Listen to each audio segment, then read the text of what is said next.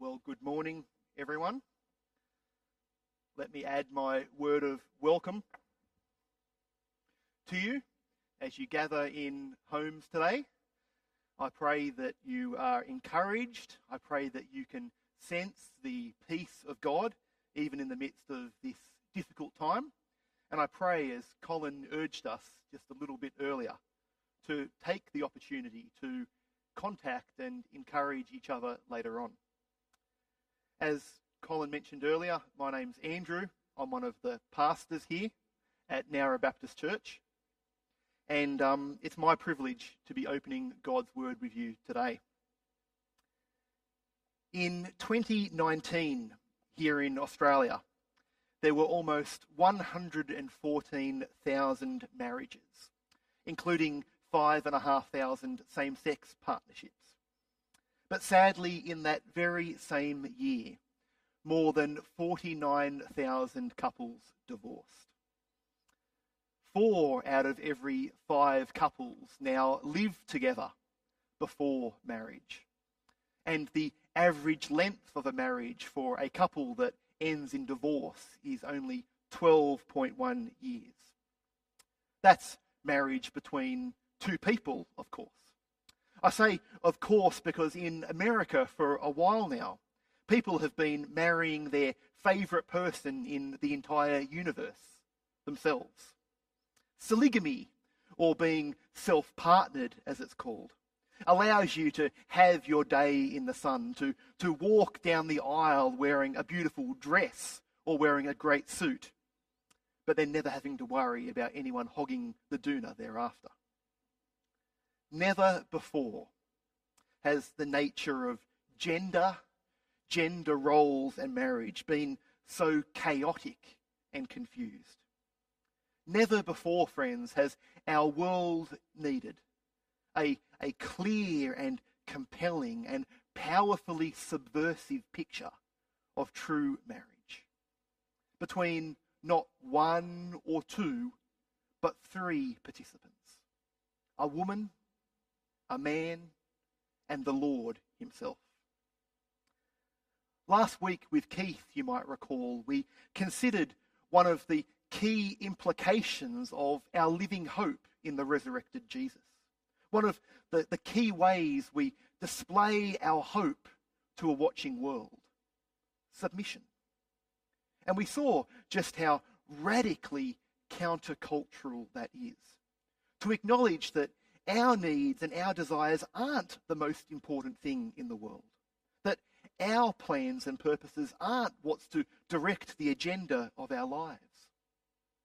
That we lay down our lives daily, even when it's hard, even when it's costly. And we looked at two submission case studies together, didn't we? Our submission to governing authorities, whether we like their decisions or not but also to our employers. And we saw together that, that both of those relationships reveal God to a watching world, but also establish order for us as we live in God's creation. And today, as we consider a, a third submission case study, submission in marriage together, we're going to see the same. Yet, our topic today is one that can evoke all sorts of feelings, can't it? To some, Peter's words here are, are deeply offensive. A call to misogynistic and oppressive and outdated gender roles that shouldn't even be in the Bible at all. Perhaps you're feeling triggered already. Fancy Sarah calling Abraham her Lord. For others, though, words such as these open painful wounds, of words misunderstood and sinfully misapplied to oppress and demean and diminish. Sadly, we know that women are much more likely to be the victims of intimate and domestic partner violence. That's very real. But it's my prayer, brothers and sisters, that by the end of our time together this morning, or this evening if you're watching later on, as we come to understand the true meaning of these God breathed words, that you'll come to see them as beautiful and empowering and life giving for us as believers. Words that rejoice in the differences between men and women without dissolving our equality, that protects the most vulnerable without denying difference of function, and that affirms the sacrificial love of marriage that is patterned on the love of Christ himself. In order to understand Peter's words to us today, we need to begin by understanding the context. But first of all, I want to address another issue relating to context. There are some, and perhaps you fall into this camp yourself or know others who do. There are some who would dismiss Peter's words here as merely temporary commands, instructions for a bygone patriarchal era that we've now outgrown in our modern world. But let me say, there's no sense in this text here today that Peter's words are to address a particular localized situation. Now, in fact, the presence of identical instructions elsewhere in the scriptures written to different people, I think makes that argument unpersuasive anyway. These are words, my friends, for all believers in all places at all times. But we do need to understand a bit about the context of the first century of church to, to appreciate the richness of this text. Because in the early church, Christianity grew more quickly amongst women than men. And as we're going to see, that's why Peter explains the, the universal call to submit there in verse 1, with the example of a very common situation in that early church, where a married woman became a Christian, but her husband wasn't yet a believer. That's one of the reasons why Peter focuses in on women more in this passage. Maybe you notice that as Kylie read just a moment or two ago. Paul, uh, Peter isn't being sexist in directing six verses to women and only one to men. Nor is he suggesting that women were, were failing in their role.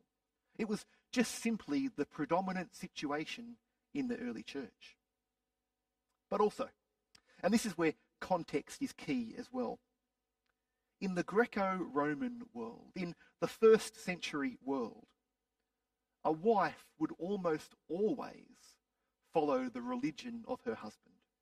The entire household, in fact, was expected to go along with the religious beliefs of the husband.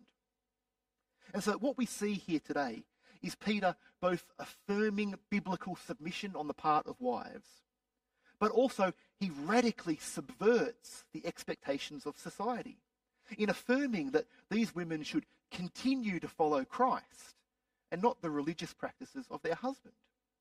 And friends, I want you to see, don't, don't, don't underestimate just how subversive this is. This would have been hugely controversial in the first century. It had the, the very real potential to, to drive a wedge between these marriages. That's the cultural context that we need to be aware of as we study the passage today. That's the cultural context of Peter's call to submit there in verse 1. Let me read God's words to us here again. Wives, in the same way, submit yourselves to your own husbands, so that if any of them do not believe the word, they may be won over without words by the behaviour of their wives.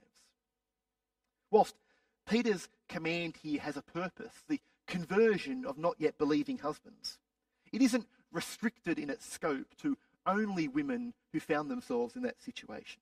No, he commands all wives to submit to their own husbands. Notice, not all men, but their own husbands. Friends, in order for us to understand truly what Peter's calling us to here, we need to see that key phrase there right at the start of verse 1. In the same way in the same way. Peter's referencing there the, the end of chapter 2 that we looked at with Keith last week, where we saw that our submission as believers is grounded in the submission of Christ himself. our submission as believers is grounded in the submission of Christ Jesus himself.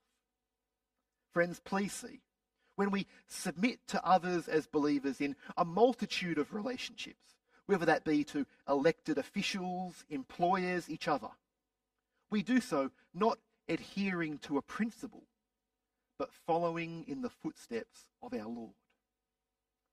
That's what Peter wants us to see. And it's so easy for us to, to miss that in our hyper individualistic world, isn't it? Where terms such as submission, as Cole mentioned earlier, can often have such negative connotations. But please see that for us as believers, when we submit to others, we are displaying to the world that we are a people who emulate Jesus, that we are a people who pattern our lives on his example. Peter's appeal to the example of Jesus here shows us a very important thing that the different roles that men and women are called to doesn't in any way imply inequality. Just as there's submission in the Trinity, God the Father, Jesus the Son, and God the Holy Spirit are all equally one in the Godhead. We see in the scriptures that Jesus submitted himself, didn't he, to the will of the Father. As Jesus said in John 5:19, "Very truly I tell you, the Son can do nothing by himself.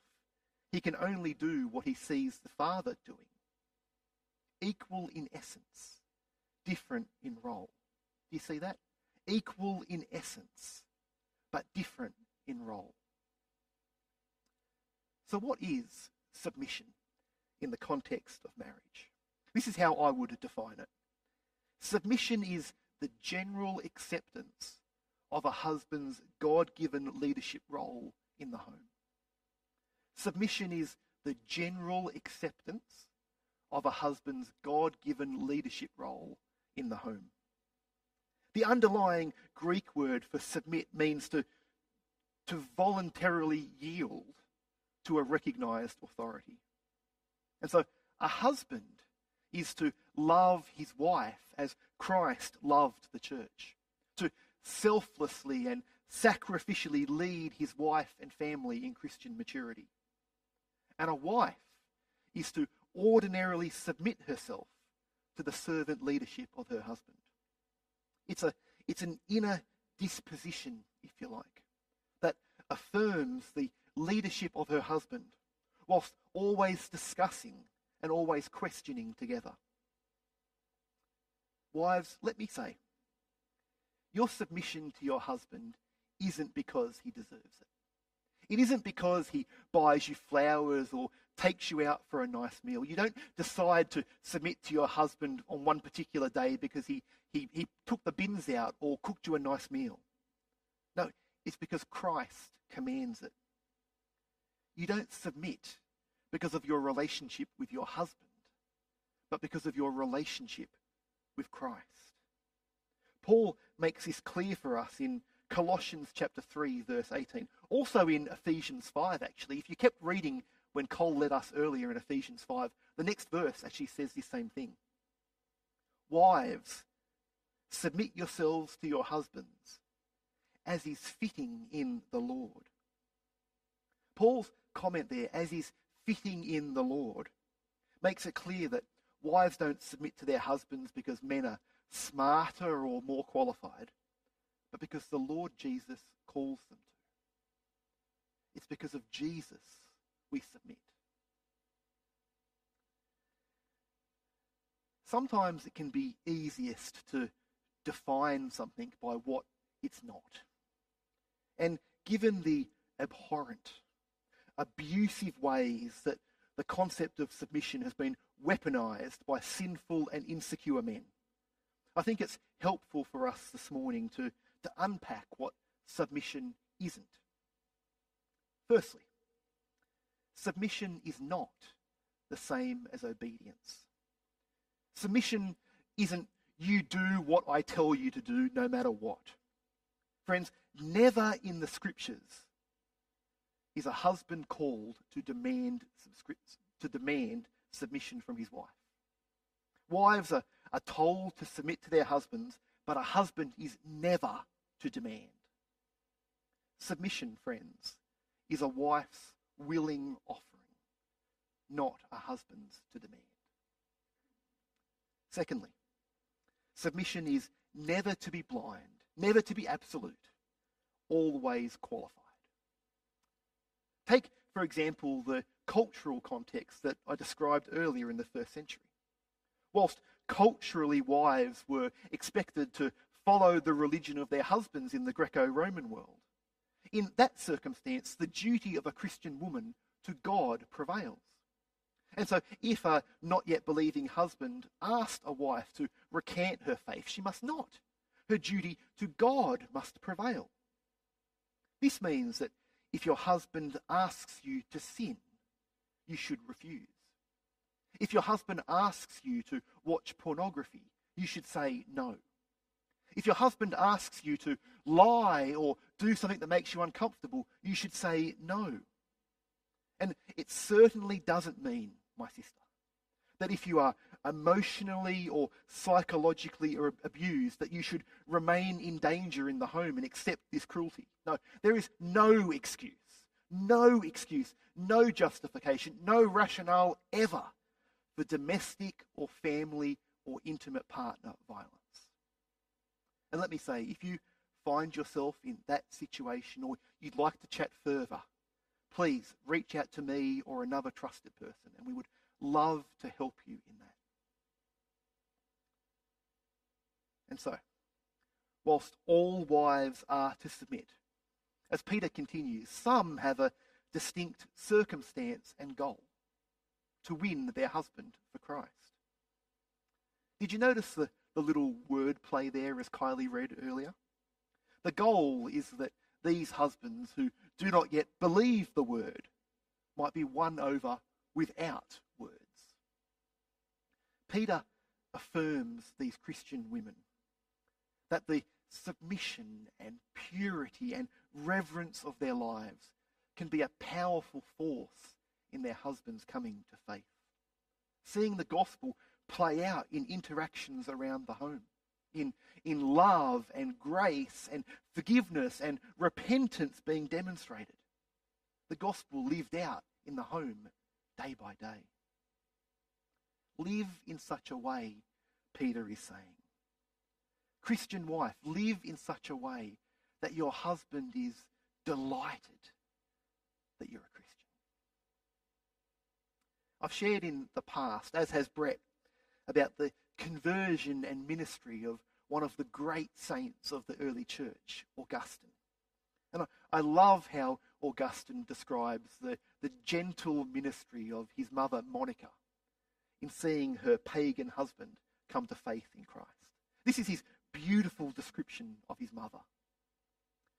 She served her husband as her master and did all she could to win him for you, speaking to him of you by her conduct, by which you made her beautiful. Finally, when her husband was at the end of his earthly span, she gained him for you. Praise God Augustine's mother saw Peter's words here fulfilled.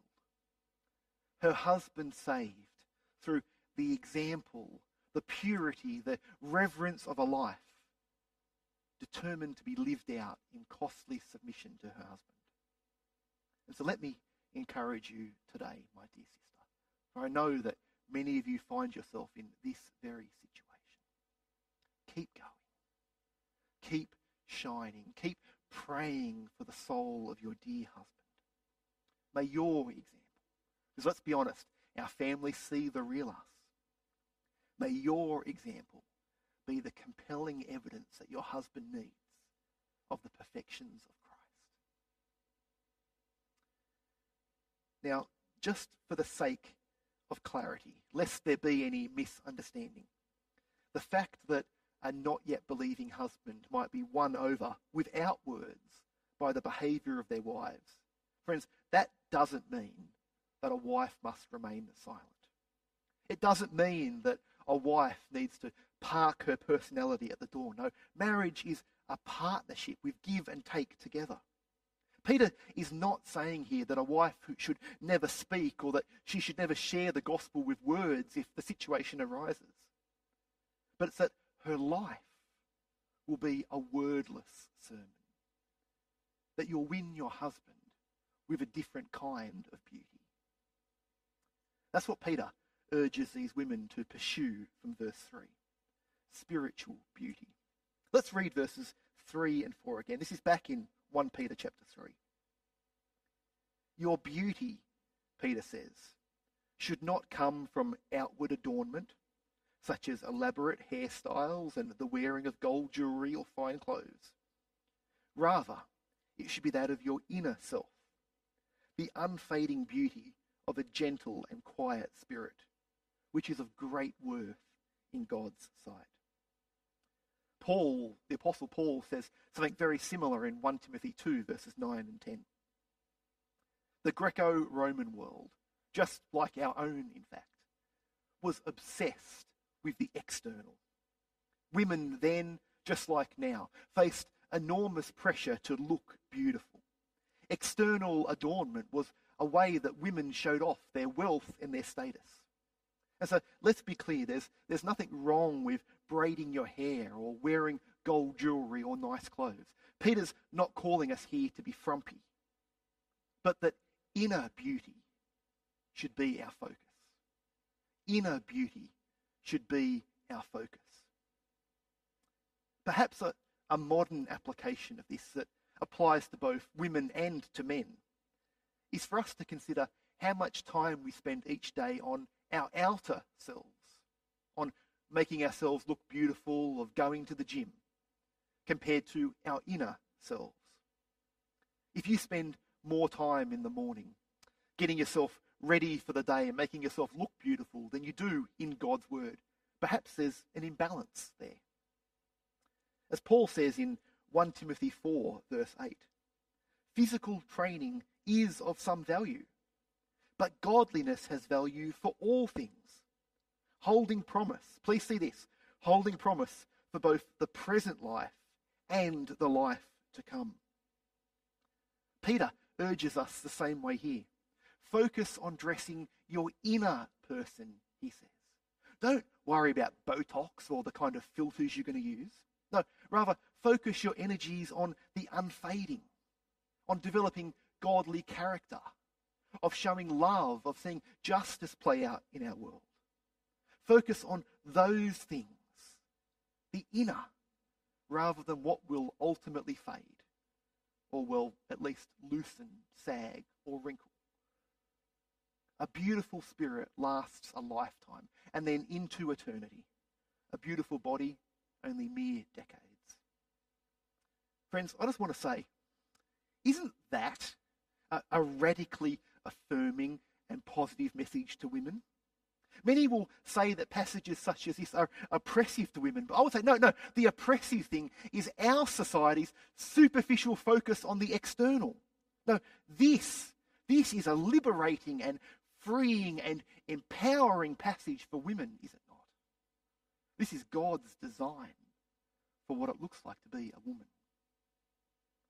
Exhorting these women to godliness Peter then assures them, in case they were worried, that it's the proven path of godly women of old.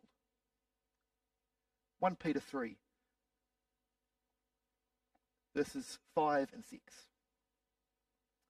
For this, he says, is the way the holy women of the past who put their hope in God used to adorn themselves. They submitted themselves to their own husbands, like Sarah, who obeyed Abraham and called him her Lord.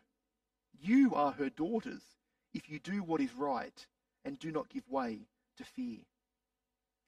Peter renews his call to pursue spiritual beauty and submit to their husbands with a most striking example.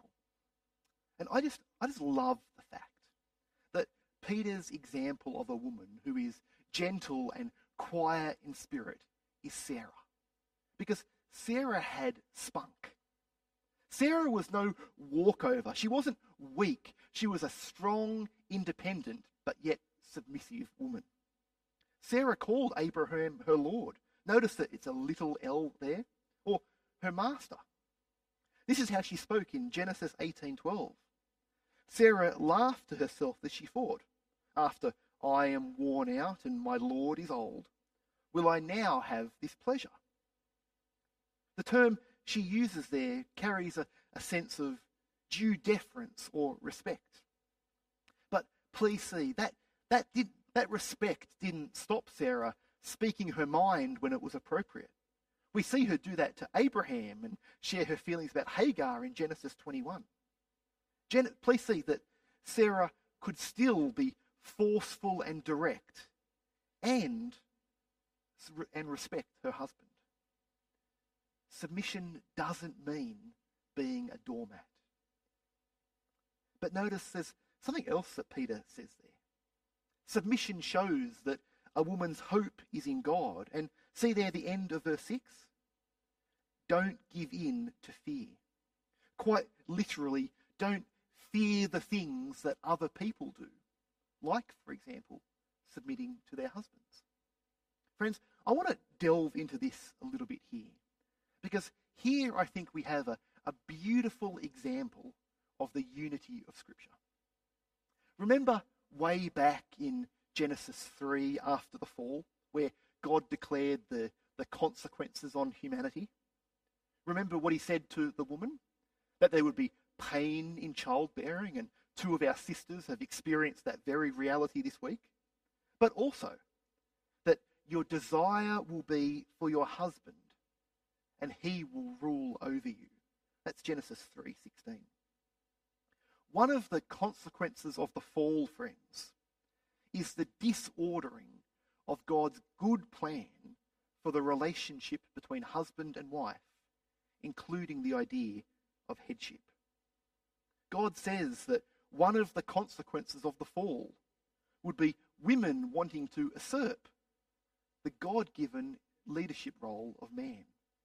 We also see that one of the consequences of the fall was domineering leadership on the part of men, and we're going to come to that in a moment or two. But here, friends, I want you to see that Peter reminds these first century believing women not to fear, not to fear God's good design, including submitting to their husbands. Isn't God's word just amazing?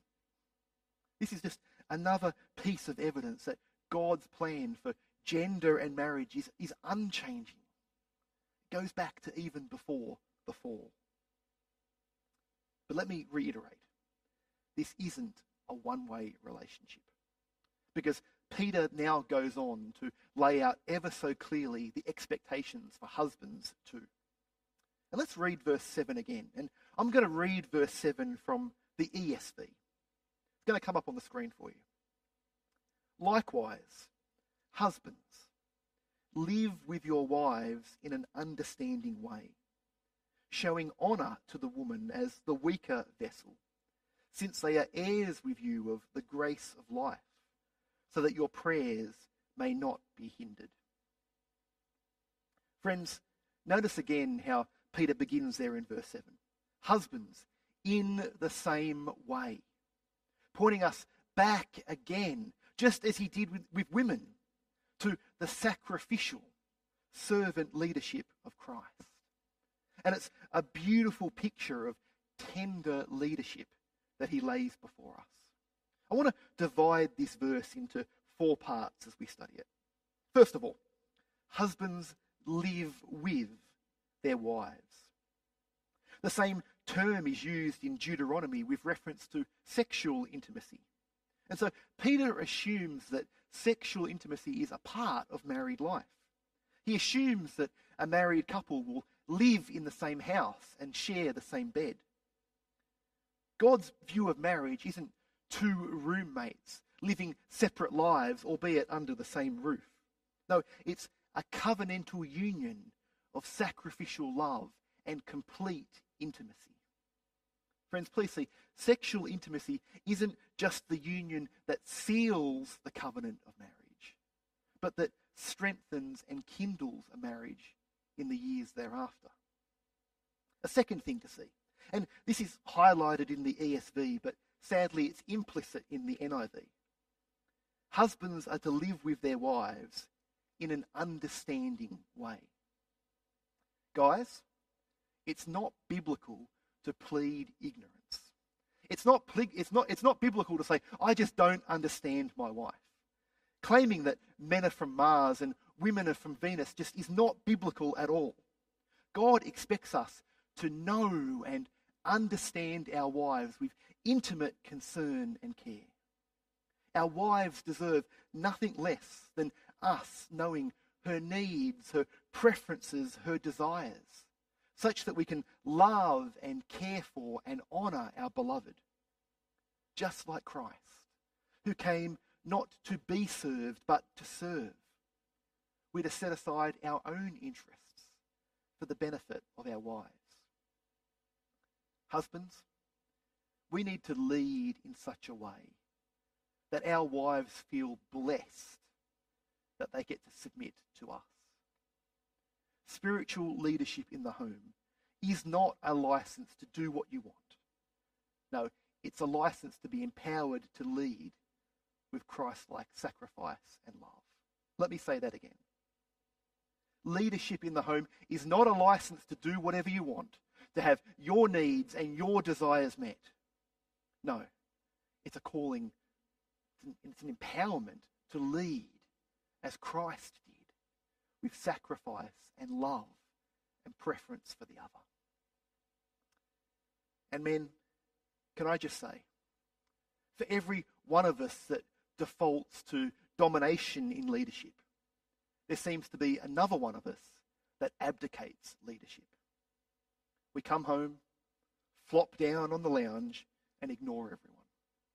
Brothers, many of us need to step up in servant leadership, to love our families, to disciple our kids, to do the dishes, to do the washing, yes, even doing the washing, putting our screens and our video game systems down, to be attentive to our wives and our families.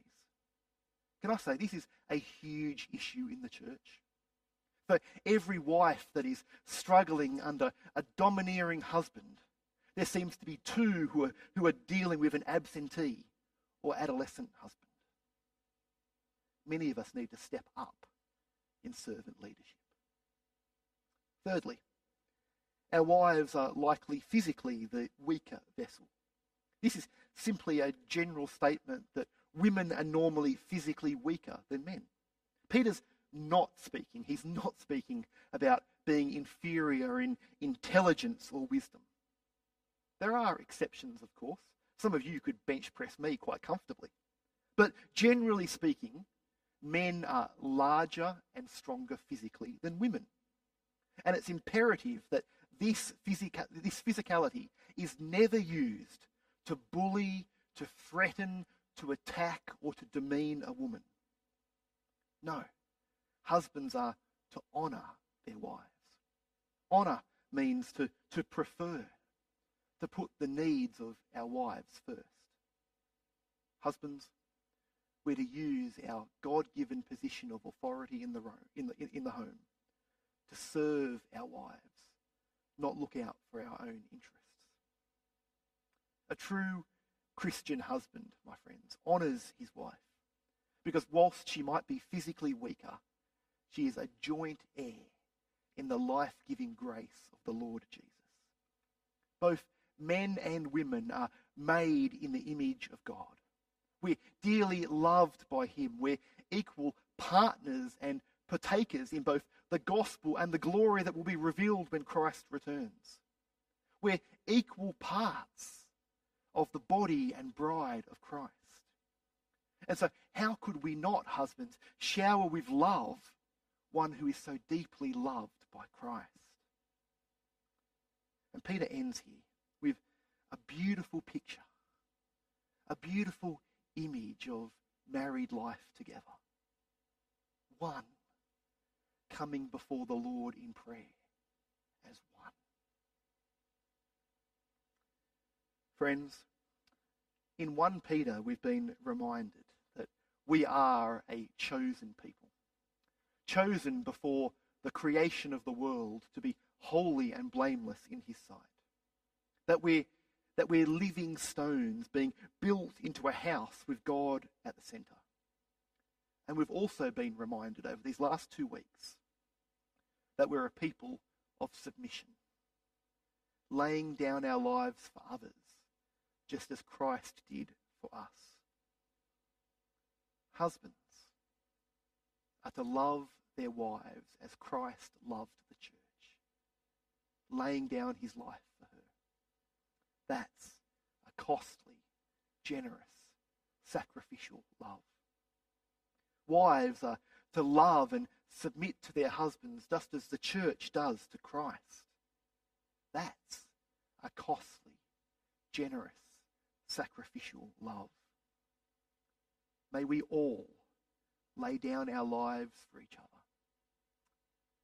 laying aside our preferences in our homes, in our workplaces, in our societies, that our world might see the example of Jesus lived out as we truly follow in the footsteps of our Saviour and as we present a fresh and a vibrant and a countercultural picture of life the way God intended.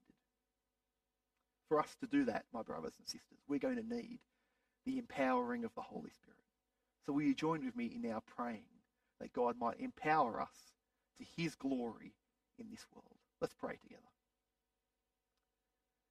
Our Lord and our God, there is much in this passage to challenge us here in the 21st century world, here in 21st century Nowra.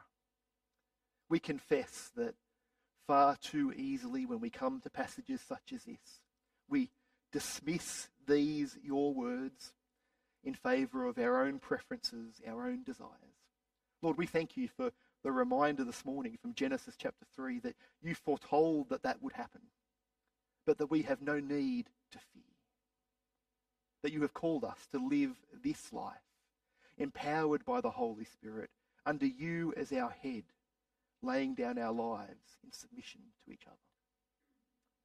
Lord, this passage applies to each of us in many and different ways. To those who are not yet married and who are seeking a partner, it very much informs the, the kind of characteristics, the kind of partner that we should be looking for. Lord, help us to be wise as we do that. Lord, for those of us who are married, challenges our, our tendency to be self serving and self interested.